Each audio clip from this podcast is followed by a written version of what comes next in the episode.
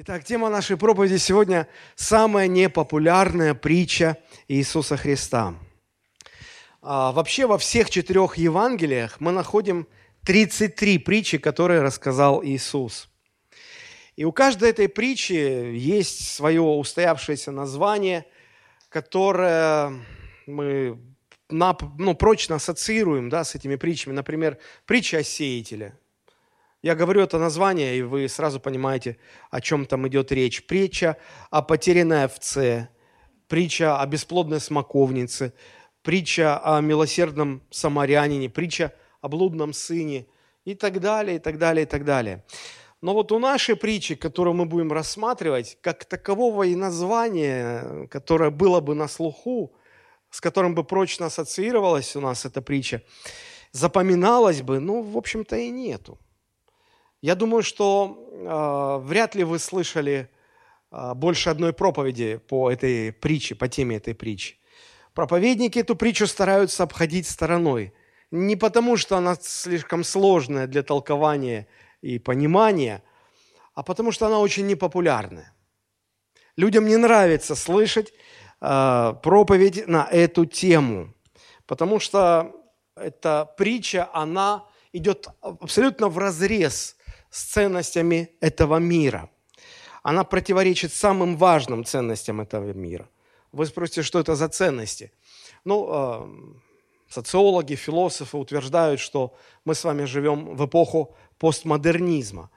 Один из главных столпов постмодернизма – это подчеркивание личной индивидуальности. Хочешь быть успешным в современном мире – лей воду на его мельницу подчеркивая индивидуальность любыми способами. Уже закончились способы, когда подчеркивать индивидуальность можно было бы какой-то красивой нарядной одеждой. Все исчерпано. И тогда маркетологам пришла гениальная мысль. А почему бы нам не продавать порванные джинсы? Их поначалу рвали совсем чуть-чуть, небольшие надрезы. Сейчас а, уже дошли до того, что от джинсов остался только пояс и белые висящие карманы. И бахрома. А, еще вот это вот а, по бокам эти штучки. Ну и получается вот там вот такое кольцо, две полоски, пояс и карманы торчат. Все, вот. И так можно выделиться. Рваные свитеры, какие-то изношенные платья. То есть неважно как, неважно чем. Главное – выделиться. Главное – подчеркнуть какую-то свою индивидуальность. И вот если хочешь быть принятым этим миром, делай это – Делай это. Говори, что человек должен жить э, для себя, полюбить себя, жить ради себя, потому что он достоин уважения, он заслуживает этого, заслуживает быть счастливым. Вот откуда все эти э, лозунги рекламные, э, когда говорят, что ну, покупайте эти товары, покупайте этот автомобиль, потому что вы достойны лучшего. Слоган у Mercedes-Benz, знаете какой? The best or nothing. Или лучше, или вообще ничего. И они говорят, покупайте эту машину, или Toyota, управляй мечтой. Мечтайте. Почему вы не можете мечтать? Вы достойны этого. Эти товары, они подчеркнут ваш статус свободного, успешного, независимого, самодостаточного человека. Вы же такой, правда же? Вы же счастливый, вы же успешный. И со всех сторон мы это все слышим – и начинаем думать, знаете, как в фильме «Иван Васильевич меняет профессию», когда на героя Крамарова упала эта брошь, то он такой как-то был, пришибленький такой. А потом, когда это свалилось, он так, ну а что, я достоин. Так и мы слышим это все, и, а и правда я достоин. Пойду на последние деньги, а нет последних дней, пойду в кредит, куплю последний iPhone – пойду последнее все продам и куплю там эту машину, которая мне втюхивает. Я же хочу себя почувствовать самодостаточным человеком. Я же заслуживаю счастья, правда же? Кто же будет спорить? Конечно. И мир говорит, давай, ты достоин, ты лучший, ты хороший. Вообще, люди, поймите, что весь мир создан ради вас. Живи, бери от жизни все по полной и радуйся, и радуйся, радуйся, и прочая ерунда вот в подобном духе. На тренингах личностного роста, а, помимо всего прочего, учат еще освобождению от чувства долга. Там есть специальные занятия, они говорят, поймите, люди, Вы никому ничего не должны. Поняли? Повторяйте за мной. Я никому ничего не должен. Я успешный, я счастливый, я самодостаточный.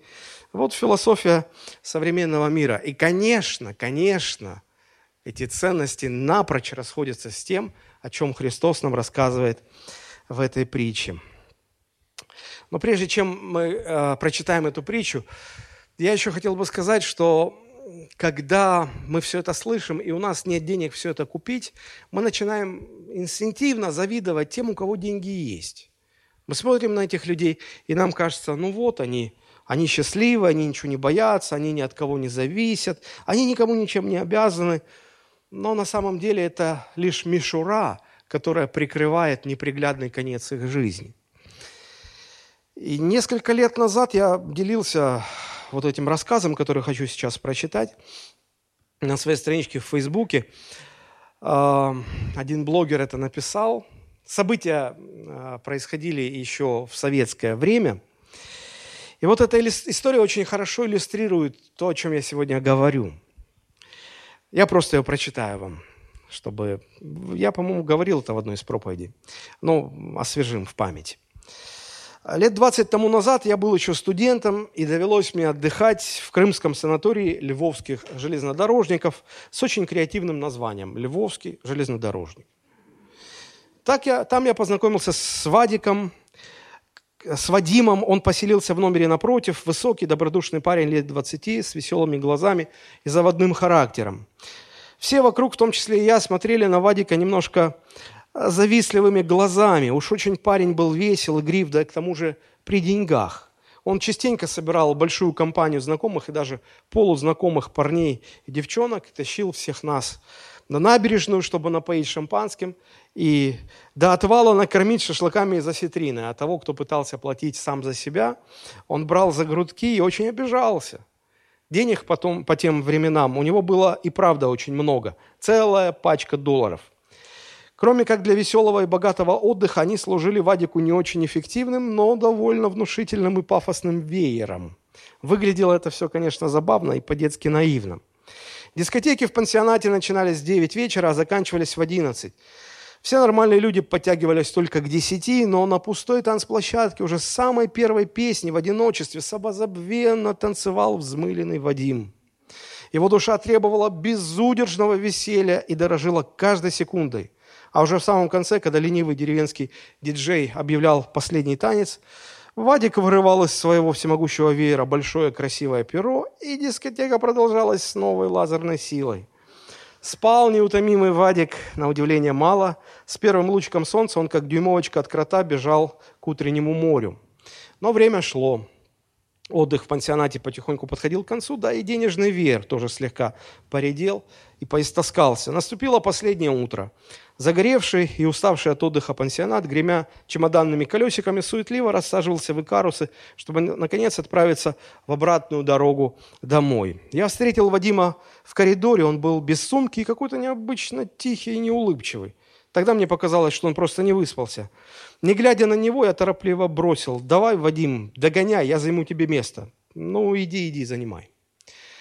Через несколько минут, когда я уже сидел в автобусе и действительно охранял место рядом с собой, с улицы донеслись какие-то истошные женские крики и мужской мат. Поднялась суета и беготня. Вадик в спортивном костюме тихо лежал на асфальте под балконом спального корпуса, а положение головы безапелляционно указывало на то, что он мертв. Позже я узнал, что бедолага Вадик задерж... задолжал каким-то серьезным львовским бандитам очень большие деньги. Попал на счетчик и понял, что уже не отвертеться. Купил путевку в пансионат и решил свои последние 18 дней прожить, как говорится, на всю катушку. А когда в 6 утра безжалостные карусы своими гудками напомнили о конце жизни, Вадим написал маме письмо и, как в море, прыгнул головой вниз с балкона третьего этажа. Вот на самом деле жизнь так и устроена. На поверхности человек может быть очень веселым, жизнерадостным, богатым, щедрым, независимым, казаться таким самодостаточным, э, ковбоем, сумевшим ухватить птицу счастья за хвост. Но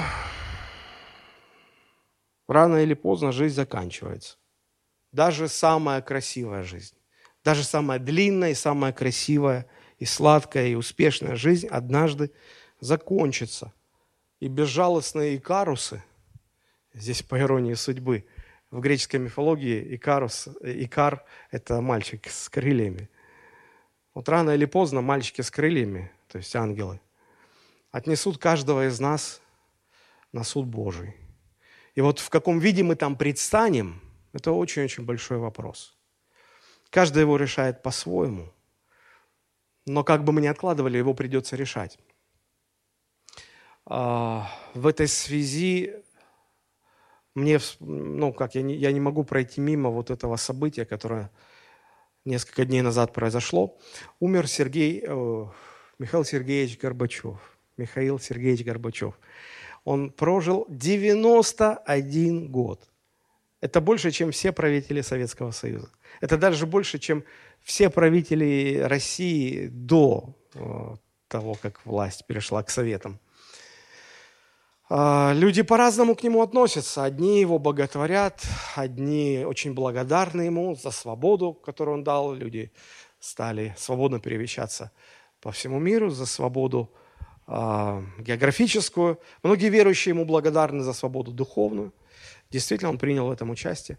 Другие люди его люто ненавидят и проклинают его, э, говоря о том, что он стал предателем страны, он развалил такую страну. Я сейчас не буду вдаваться в эти споры. Э, я просто хочу показать, что эта личность очень противоречивая. По-разному к нему относятся разные люди.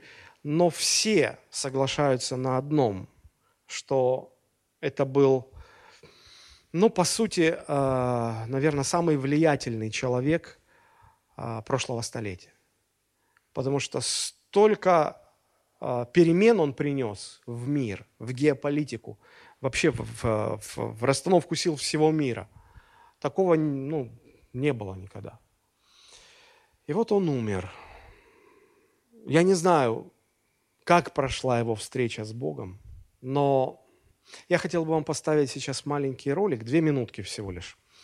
Горбачев в программе у Владимира Познера, и как вы все, наверное, знаете, в конце передачи он всегда задает вопрос, а что бы вы сказали Богу, а, если бы оказались перед Ним в первый момент после того, как вы умерли? Разные люди говорят по-разному. Вот посмотрите, как ответил на этот вопрос Михаил Сергеевич Горбачев. Наверное, когда-нибудь это произойдет, и вы окажетесь перед Господом Богом. Угу. Что вы ему скажете? Есть анекдот – нет, что вы ему Нет, скажете? есть анекдот. Тэтчер, э, Коль и Буш летят на самолете.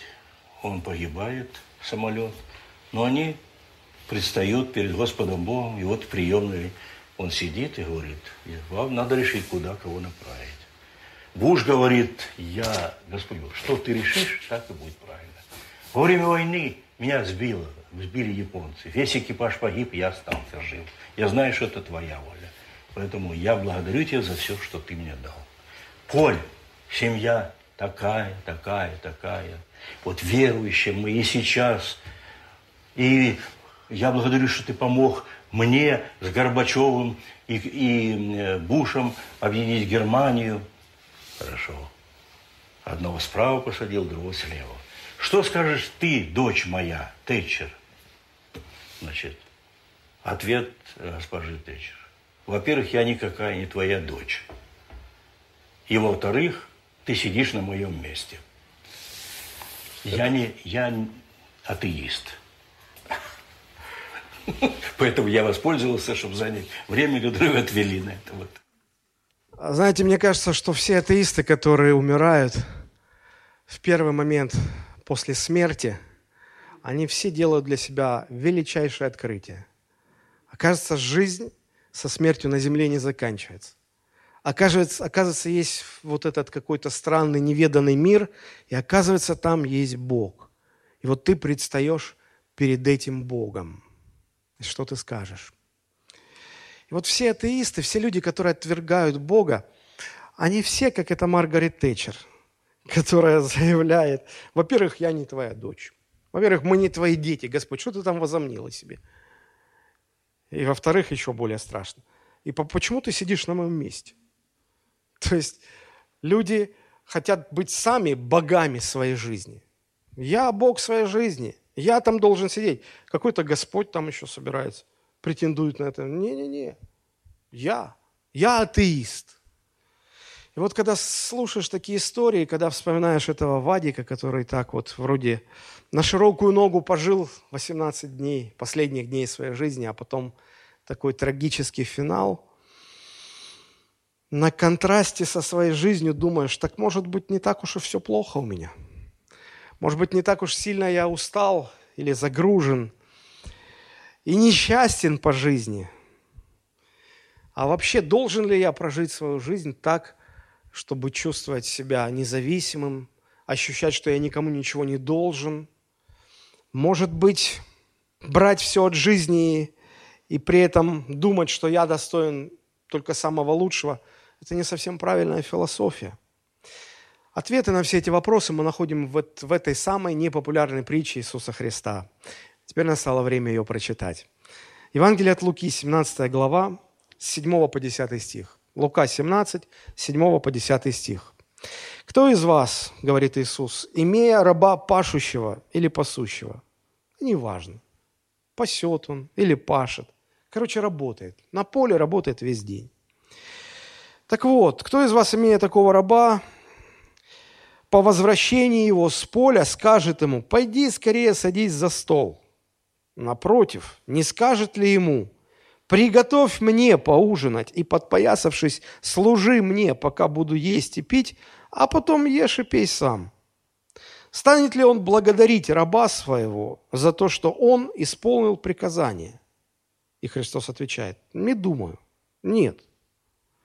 И он делает вывод. Так и вы, когда исполните все повеленное вам, говорите, мы рабы ничего не стоящие, потому что сделали, что должны были сделать. Мы находим в Библии много разных описаний модели взаимоотношений между Богом и нами, спасенными. Ну, понятно, что эта притча не о благовестии, это притча не для неверующих, это притча для тех, кто уже, э, уже признал Христа не только своим Спасителем, но и Господом. Это не одно и то же, это разные вещи. Спасителем Христа готовы признать все. Конечно, спасай меня, Господи. Кто же откажется? А вот Господом, то есть Господином, своим Господином, это значит, надо его, ему, его слушаться, это значит, ему нужно повиноваться. И нельзя огрызаться, и нельзя сказать «нет». Это притча для тех, кто уже воцерковлен, кто ходит в церковь регулярно на служение, кто уже разбирается в, в Священном Писании – но при всем при этом не хочет служить. Не хочет служить Богу. Он говорит, а эти вон же ж не служат. Что, нормально живут? А что это я должен? Но давайте не будем забывать. Помните псалом а, Асафа, 72 когда он говорит, чуть едва не пошатнулись ноги мои. Я посмотрел на, на, на нечестивых, у них шея заплыла жиром, у них глаза на выкате, на работе человеческой нет их. Они едят от пуза, они отдыхают, они веселятся, они ничем себя не утруждают. И, говорит, закралось мне сомнение. Так неужели я напрасно омывал руки в невинности своей? Так почему я страдаю, я стараюсь не грешить, я, я стараюсь быть послушным Богу, исполнять заповеди – а у меня все не ладится, все не клеится, я бессеребренник по жизни. А там вот они не служат Богу, и посмотрите, ну, ну вспоминается же 28 глава Второзакония, где Господь говорит, служите мне, я благословлю вас, у вас будет много всего, у вас все будет хорошо. А если не будете служить, будет проклятие. И Асав говорит, а как? А в жизни наоборот. Смотришь на безбожников, на тех, кто отказывается Богу служить, вообще отказывается его признавать. Они жируют, они у них все, деньги, все, удовольствие. Они не работают нигде. А я? А как? А я, я не могу понять. И помните в конце этого псалма, как разрешилось все? Он говорит, я, я не мог все это разуметь, доколе я не понял, как заканчивается их жизнь. Вот тут все стало понятно. Вот тут все стало понятно. А, вот это к таким верующим людям эта притча. И этой притчей Христос а, призывает нас правильно оценить самих себя.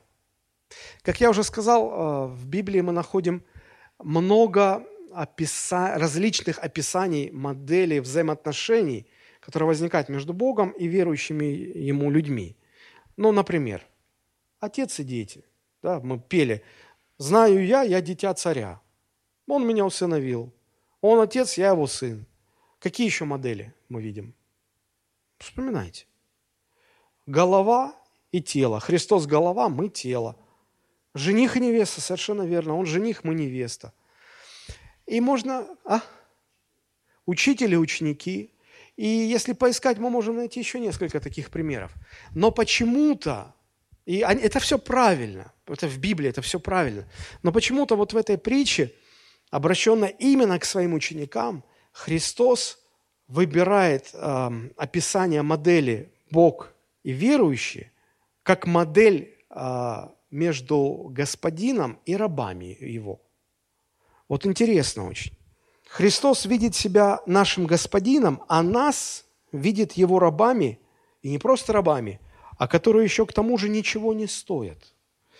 И Христос через эту притчу говорит, вообще-то, ученики мои дорогие, я был бы прав, если бы построил свои отношения с вами вот именно по этой модели. Рабовладелец и его рабы. Абсолютно прав был бы. Это было бы справедливо. И как у вас вообще иногда язык-то поворачивается, чтобы роптать? Господи, доколе, внемли мне, посмотри, Господи, сколько ты будешь медлить. А почему у меня такая трудная жизнь, Господи? Господи, почему ты мне не помогаешь? Мы вот так вот говорим. Мы так молимся. И здесь Христос отвечает на подобные вопросы. А как вы хотите? Как вы хотите? Ведь у вас, у вас, у людей жизнь-то так устроена. Посмотрите, как притча начинается.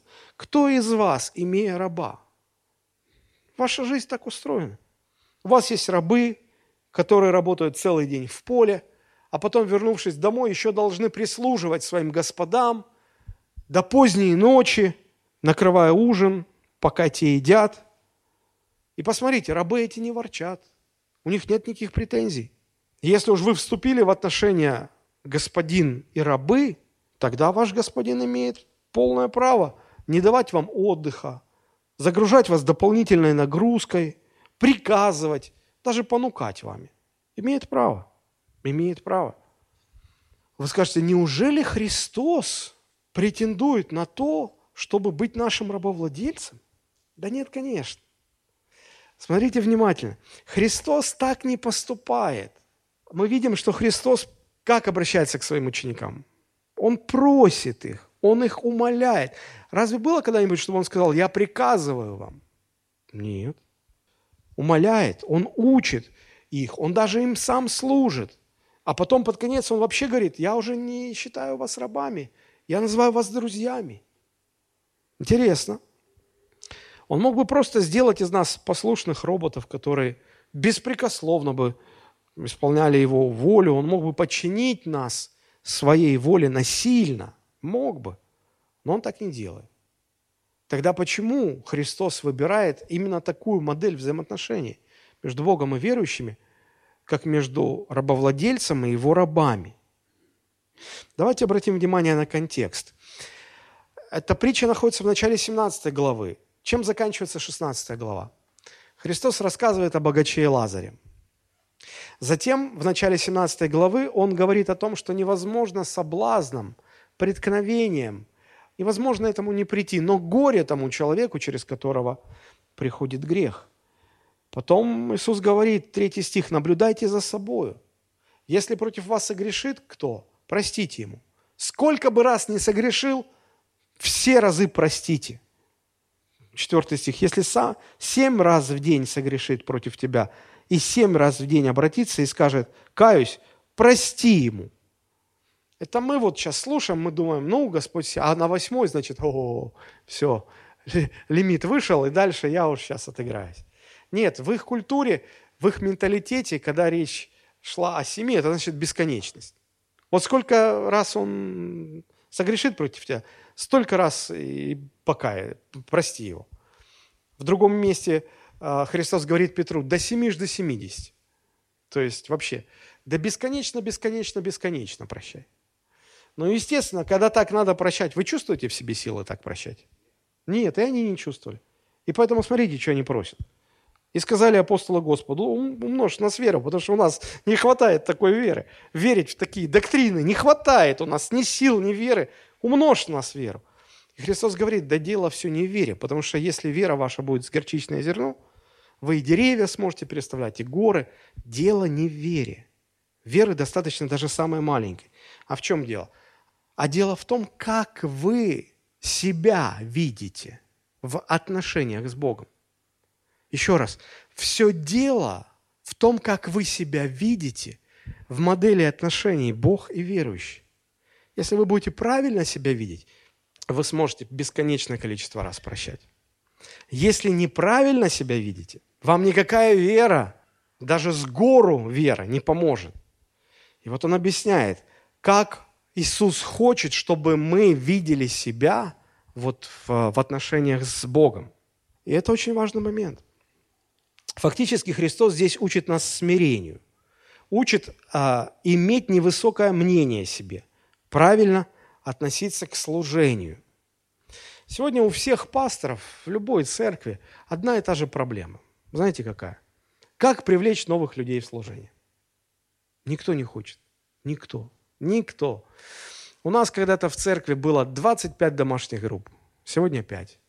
То есть 20 человек, которых я реально подготовил, и у которых что-то получалось. Со временем некоторые из них подумали, что а, а мы и сами с усами, а что это мы будем в своей церкви? И пошли открывать свои церкви.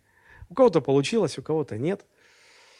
Кто-то со временем просто сказал, пастор, я не могу, жизнь тяжела, надо кормить семью, столько забот, суета заела. Короче, я не буду. Я говорю, ну, хорошо. И вот осталось пять. Пасторы отправляют самых таких талантливых, искусных на обучение. И люди тратят годы, время, силы, деньги, здоровье э, просто для того, чтобы, получив диплом, просто продолжать сидеть в церкви и ничего не делать. Ничего не делать. Все отказываются. А кто не отказывается, тот ждет какой-то благодарности, какого-то стимула, каких-то дополнительных толчков. Мне иногда говорят, пастор, ты нас не очень хорошо вдохновляешь. Ну, ты нас больше вдохновляй, и мы как бы это больше шевелиться будем. Как вот в русской поговорке. Не хватает пинка для рывка. Вот. Посмотрите, в этой притче мы не видим, чтобы, чтобы рабы обращаясь к своим господам, просили, а вы нас больше простимулируйте. Ну, хоть спасибо нам говорить. Может, подбавьте нам немножко зарплаты там. Или что там полагалось-то рабам, не знаю. Вот. Не было претензий. Почему? Потому что господин также имеет право не благодарить своих рабов. А за что их благодарить? Вы сделали, что должны были сделать. Вы скажете, какие неблагодарные господа. Да ладно, оставим их в покое. Мы с вами такие же. Мы точно такие же. Знаете, как к рабам относились в то время? Как к рабочему инструменту, как к вещи. Вот выполняет какую-то функцию, и хорошо. Вот у нас сегодня есть у каждого дома пылесос. У кого-то даже есть робот-пылесос. Знаете, такой кругляк, который бегает сам по, по квартире и убирает. Вы хоть раз взяли его на ручки, приласкали, сказали, да ты же мой хороший, спасибо тебе, всю пыль убираешь, какой просто хороший, спасибо тебе, может, будешь еще лучше чистить пыль. Мы так не делаем. Заходя на кухню, мы не отвешиваем поклон холодильнику, говоря, ты ж наш кормилец, что мы без тебя делали? Да померли бы с голоду, наверное, уже. Или представьте семейный совет на кухне, жена говорит мужу, слушай, дорогой, а диван-то наш уже три года как стоит в гостиной и ни разу в отпуске не был. Ну, как-то не по-человечески, это не по-людски. Давай его хоть, ну, на море вывезем, поставим. Пусть он под солнышком погреется, пусть он вдохнет немножко свежего морского бриза, а не то, что он вдыхает, когда вы лежите на нем. Дайте ему отдыха, дайте ему в отпуск его отправьте.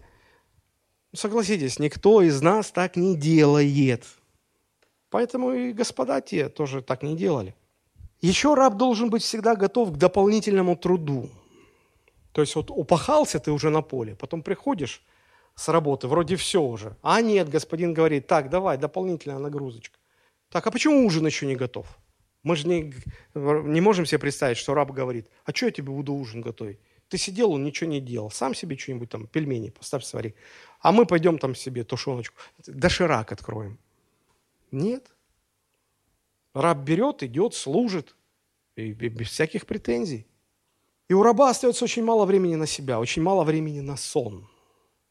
Потому что завтра снова чуть свет, заря, в поле, опять пахать, ну и дальше по кругу. И они, эти рабы, никак не рассчитывали ни на какие дополнительные стимулы э, к своему служению. Христос говорит, разве, он к ученикам обращается, разве кто из вас в таком положении станет благодарить своего раба? Нет. Христос говорит, нет, я не думаю. Не, вы, вы, вы не станете. Вы не станете. Ну так вот все в мире устроено. Но еще раз здесь хочу подчеркнуть, что хотя, Бог, хотя Христос и, и, и обращается к этой модели взаимоотношений, он здесь сам не такой, как господа. Потому что ну, рабам ничего там не полагалось, ни спасибо, ни надбавки никакой. А Христос говорил, истинно вам говорю, что если даже кто-то напоит одного из малых сих стаканом холодной воды, вот не потеряет своей награды. То есть здесь не надо в этой аналогии смотреть на Господ и э, экстраполировать этот образ на Христа, что вот Христос так поступает. Нет, нет, нет. Христос это рассказывает не для того, чтобы они поняли, какой Он Христос. Господь это рассказывает, чтобы ученики поняли, какими они должны быть. Как рабы, которые, ну, они должны относиться к себе как к рабам, ничего не стоящим. Почему ничего не стоящим? Потому что они сделали то, что должны были сделать. Это учит смирению, это учит э, правильному мнению о самом себе. А здесь еще некоторые современные богословы упрекают Христа а, в отношении к рабству.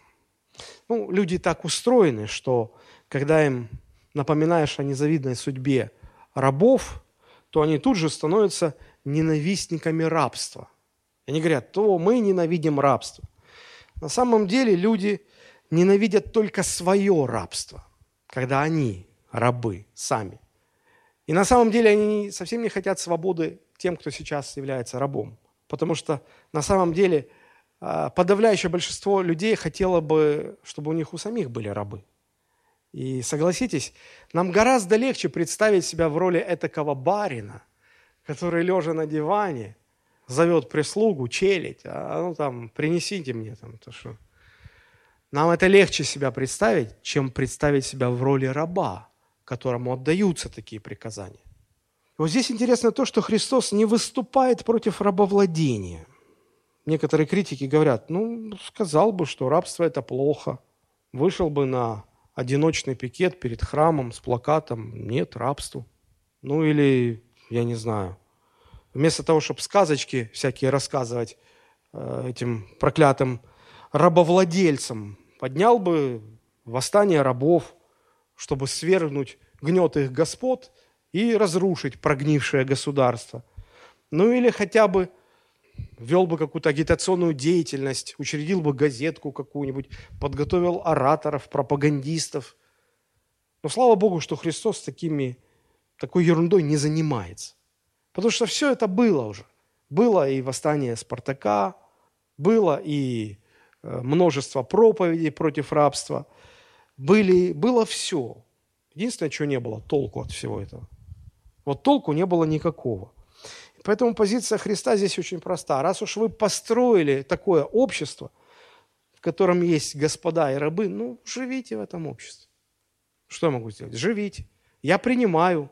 Вы так устроили у себя между людей. Хорошо. Используя реалии вашей жизни, вашего общественного устройства, я хочу показать вам, что было бы правильно, если бы вы себя перед Богом видели так же, как эти рабы перед Господином, которые, сделав все, что повелено было, отработав э, тяжелый день рабочий на поле, придя вечером, а, обслужив э, своих господ и их, их э, гостей, все вот все сделали, уже все легли спать, и такие, вот.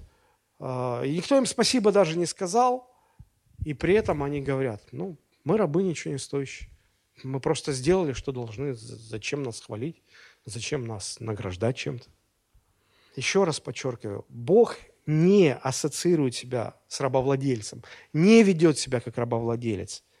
Да, собственно говоря, и мы, верующие, мы не обслуживаем Бога, как рабы обслуживают своего рабовладельца. Богу не нужно служение рук человеческих. Бог не нуждается в нас. В одном из псалмов Господь говорит, если бы я взалкал, что ты думаешь, я бы попросил у тебя мясо козлов, овнов? Нет. Мне вообще, люди, от вас ничего не нужно. Я без вас совершенно свободно проживу. Я не завишу от вас. Но вы зависите от меня. И вот видя в вас человека, который ну, ни при каком раскладе не заслуживает спасения и, и даже не заслуживает быть рабом у Бога, вдумайтесь только, и даже не заслуживает такого отношения, как к последнему рабу, который вообще ничего не стоит, и который заслуживает только неизбежной смерти – вот при всем этом раскладе Бог нас спасает и усыновляет. История знает немало примеров, когда на судебном заседании суд милостиво заменял подсудимому смертный приговор на пожизненное рабство. И этот человек готов был сапоги целовать всем, кто сделал ему это.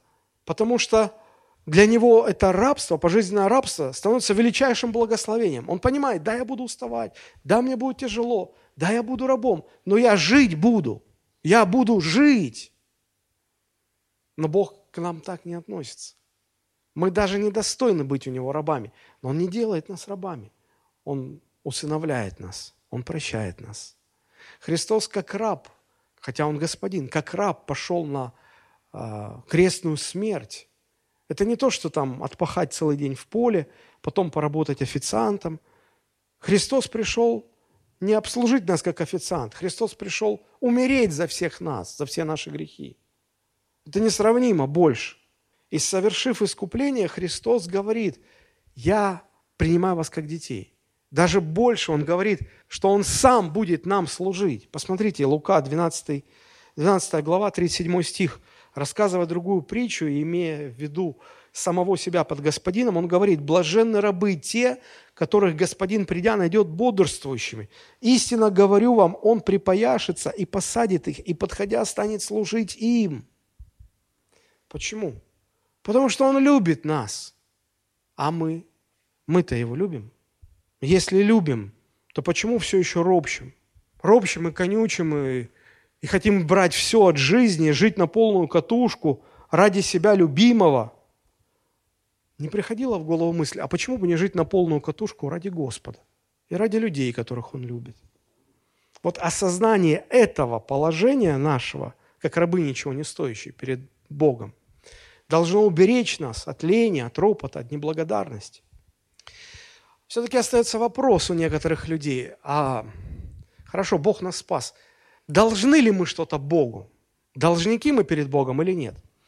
Ну вот обратите внимание на 10 стих нашей притчи. Лука 17:10.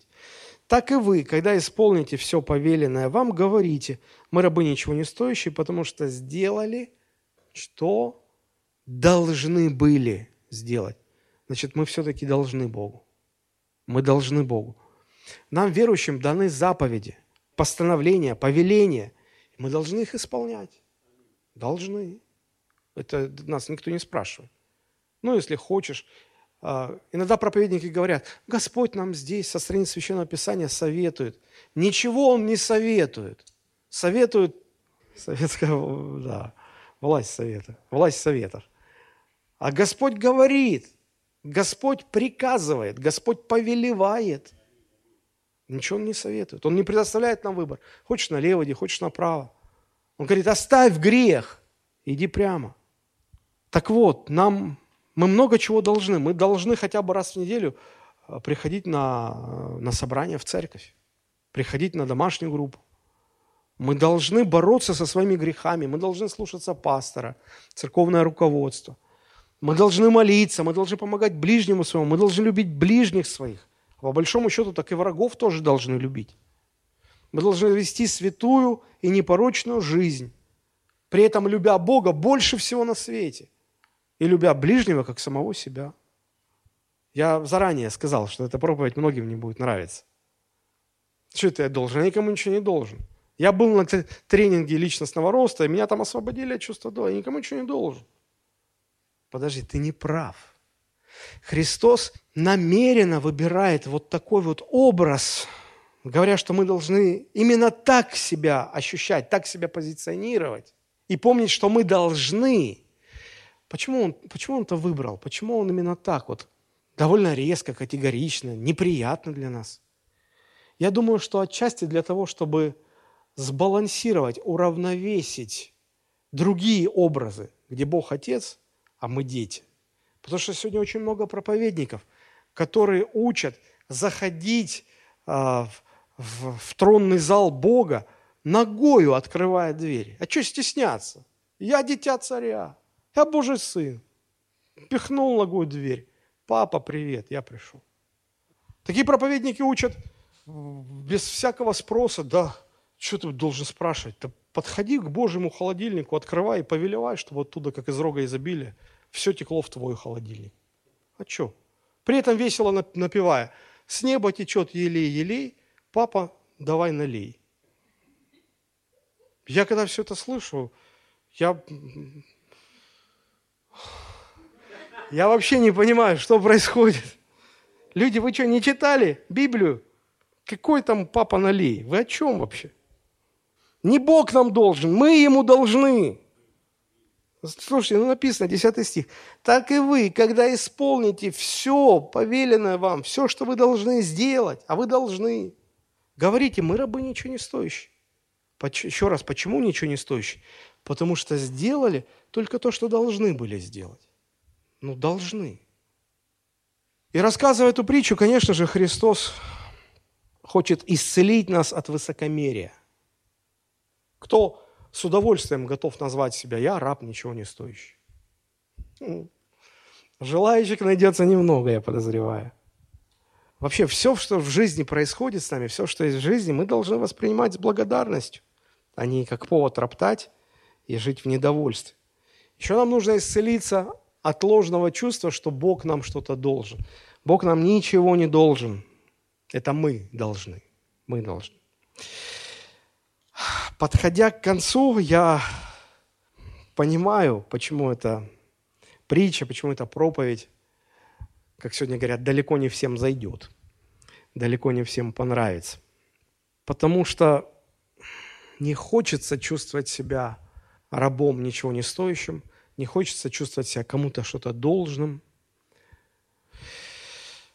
Конечно, у верующих бывает много неприятностей, сложностей – Собственно говоря, Иисус не обещал, что а, следование за Ним будет таким веселым времяпрепровождением налегке. Он говорил, это узкий, трудный путь. И, конечно, у верующих бывают на этом пути депрессии, бывает опустошенность, эмоциональное выгорание. Но вот это все приходит не столько извне, не столько от физической усталости, сколько от ощущения непропорциональности затрачиваемых сил к получаемым результатам. Особенно э, этому подвержены пасторы, служители, которые уже давно в служении. Они сами про себя рассуждают и говорят, ну вот, годами, кто-то десятилетиями служит, вкладывает в людей все свои силы, самих себя. А что на выходе? Что на выходе-то? А на выходе никто не хочет служить. Что чувствуют пасторы? Они ощущают очень неприятное чувство. Лучшие годы своей жизни потрачены на служение, отданы церкви, а на выходе что? А результ... в результате это что? Шиш с маслом. И вот Христос говорит через эту притчу, что ну, не такой уж это и шиш с маслом. Если уж Господь говорит, я сам буду служить вам, почему бы нам не брать пример с Него и перестать роптать на Бога? Ведь все, что с нами происходит, это некий тренажер, который выращивает в нас необходимые качества, которые нужны нам для Царства Небесного. Вот если вы когда-нибудь бегали на дорожке, тренажер, беговая дорожка, вот вы бежите, бежите, бежите, бежите, потеете, потеете, бежите, устаете, все, выдохлись, смотрите, как были напротив этой стены, так и остались. Ничего не поменялось. И мы тоже так смотрим на трудные обстоятельства в нашей жизни, которые годами, годами не изменяется ничего. Мы все выдохлись, устали, смотрим, ничего не изменилось. И нам как-то нехорошо становится. Мы расстраиваемся. Думаем, ну и что в результате? Но даже если вокруг ничего не, не изменяется, внутри нас мы сами изменяемся. В нас что-то происходит. Есть такая старая, старая притча, когда в монастыре послушнику дали а, значит, такое новое послушание, и вот монах, наставник, он говорит, вот смотри, берешь этот саженец и сажаешь корнем наверх. Тот не понимает, ну как это? Ну неужели стыдно как-то делать замечания, вроде старец такой вот уважаемый, Потом все-таки не вытерпел, говорит, очень, ну, ну если так сажать, то же ничего же не вырастет. А ты сажай, сажай. Не, ну я буду сажать, но ничего же не вырастет. Старец посмотрел ему в глаза и говорит, вот оно не вырастет, а послушание твое вырастет. Послушание твое вырастет. Так вот эти вот трудности, кажется, они не меняются, они какие-то нелепые, странные. Зачем это? Мы проходим через них – а в нас что-то изменилось. Мы это не замечаем, правда. Очень часто не замечаем. А что-то изменилось, что-то пришло, что-то ушло. Мы стали более подготовлены к Царству Божьему. Вот почему апостол Павел в первом послании к фессалоникийцам 5.18 говорит, «За все благодарите, ибо такова вас воля Божия во Христе Иисусе». Я помню, я один раз проповедовал не в нашей церкви, вот на этот стих «За все благодарите», и ко мне подошла одна женщина в траурной одежде. Она говорит, ну вот вы говорили за все благодарить. У меня сын повесился. Я его похоронила недавно. Вы мне предлагаете сказать, Господи, спасибо тебе за то, что сынуля мой удавился. Я вот теперь вот в трауре. Вы это мне предлагаете? Я не, не нашелся, что ответить. Я подумал, ну, ну а действительно, а что сказать этим людям? Это побудило меня, чтобы исследовать вот это место поглубже. Я посмотрел множество переводов, я даже залез в греческий подлинник. И знаете, я увидел, что по-гречески там два слова стоит. Буквально написано «во всем благодарить». «Во всем». Я посмотрел другие переводы, и, наверное, лучше всего это место перевести так. «При любых обстоятельствах оставайтесь благодарны Богу за все, что с вами происходит». Потому что именно такова Божья воля о вас во Христе Иисусе. И вот Христос показывает в этой притче взаимоотношения между Богом и верующими, как отношения между господином и рабами, делая акцент на то, чтобы мы себя научились воспринимать. Да, мы дети Божии, но не как дети Божии, которые ногами открывают дверь в кабинет Отца, а воспринимать себя как рабы, ничего не стоящие. Рабы ничего не стоящие. И вот когда такое отношение к себе, тогда нетрудно благодарить Бога за все, через что Он нас проводит. Вот нетрудно. Это простая мысль, но она такая тяжелая для восприятия. Мне кажется, что лучше всего ее отразил в своем стихотворении Иосиф Бродский. Он написал эти строки в, а, в 1980 году, накануне своего сорокалетия – Ему очень нравилось это стихотворение, он его часто цитировал. И я хотел бы закончить эту проповедь вот этим стихотворением. И потом мы помолимся. Он пишет накануне своего сорокалетия. «Я входил вместо дикого зверя в клетку. Выжигал свой срок и кликуху гвоздем в бараке. Жил у моря, играл в рулетку. Обедал, черт знает с кем во фраке. С высоты ледника я озирал полмира. Трижды тонул, дважды бывал распорот. Бросил страну, что меня вскормила. Из забывших меня можно составить город. Я слонялся в степях, помнящих вопли гумна, Надевал на себя, что сызново входит в моду, Сеял рожь, покрывал черной толью гумна И не пил только сухую воду. Я впустил в свои сны вороненый зрачок конвоя, Жрал хлеб изгнания, не оставляя корок, Позволял своим связкам все звуки, помимо воя. Перешел на шепот. Теперь мне сорок. Что сказать мне о жизни, что оказалась длинной? Только с горем я чувствую солидарность. Но пока мне рот не забили глиной, из него раздаваться будет лишь благодарность. Давайте мы нашу